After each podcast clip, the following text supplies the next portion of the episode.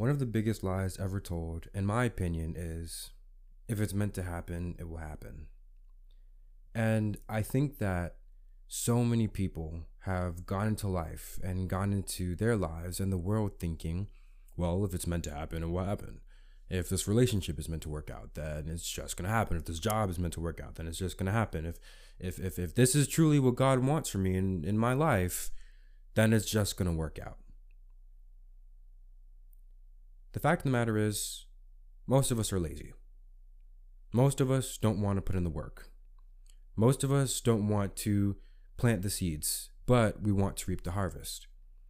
We don't want to lay the foundation, but we want to live in a beautiful home.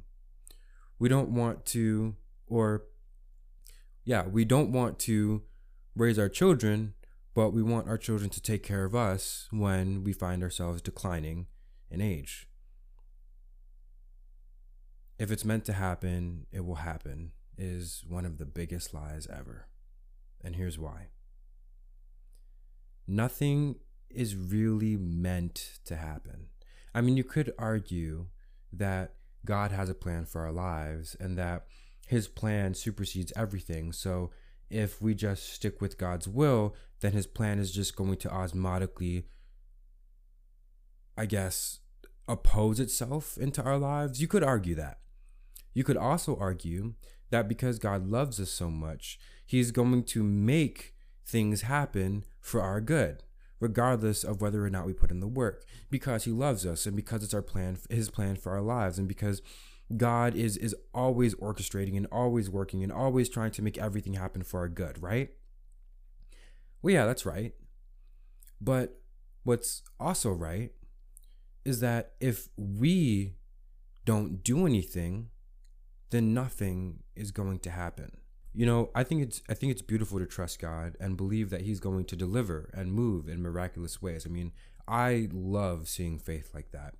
But i think that oftentimes when it comes to trust we forget what is in my opinion the most important element of trust and that is relationship. Have you ever tried to trust someone that you don't know? I mean it's almost impossible. When for example we take our car to the mechanic we trust that he's going to fix our car for the price we're paying him because we have a previous relationship. You know, when you hire someone to watch your children, you trust that this person is going to take care of your children, whether because of you trust the recommendation that was given to you or their resume, or maybe you have a pre existing relationship with that person. When your friend tells you they're going to do something for you or come through in a very important matter, you trust that they're going to do it because they're your friend, right? Or when your parent says that they're going to do something, you trust that they're going to do it because that's your mother or that's your father.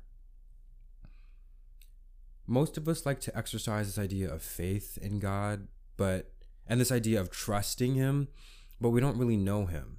So it's it's literally impossible for us to trust him. Because a very important element of trust when it comes to a relationship with God is being able to discern when He's telling you to move and when He's telling you to be still.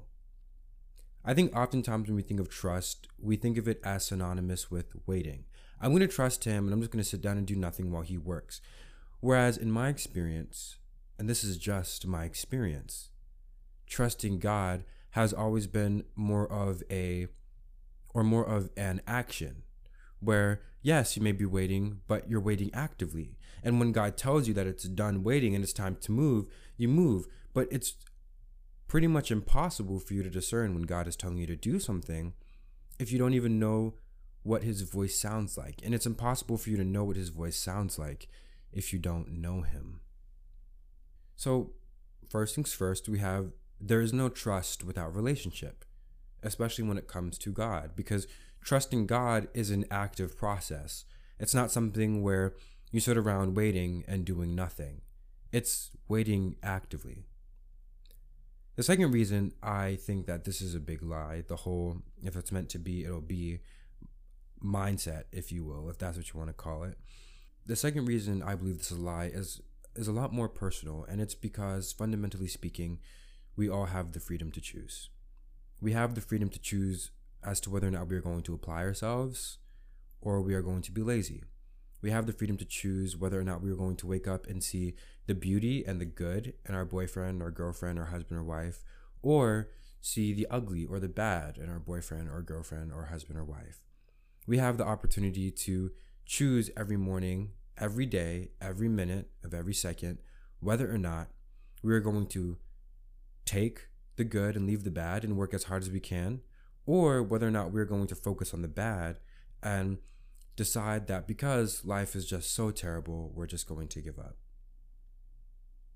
At the end of the day, we all have the ability to determine what our lives look like in the grand scheme of things because we all have the freedom to choose. And when we choose to stop making decisions in the name of fate or whatever will happen will happen, we are still very consciously making a decision.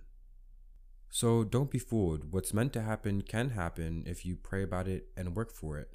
But in the same way, what is not meant to happen or what shouldn't be happening very well may happen as well if you make the wrong decisions in life and if you don't do what you're supposed to do.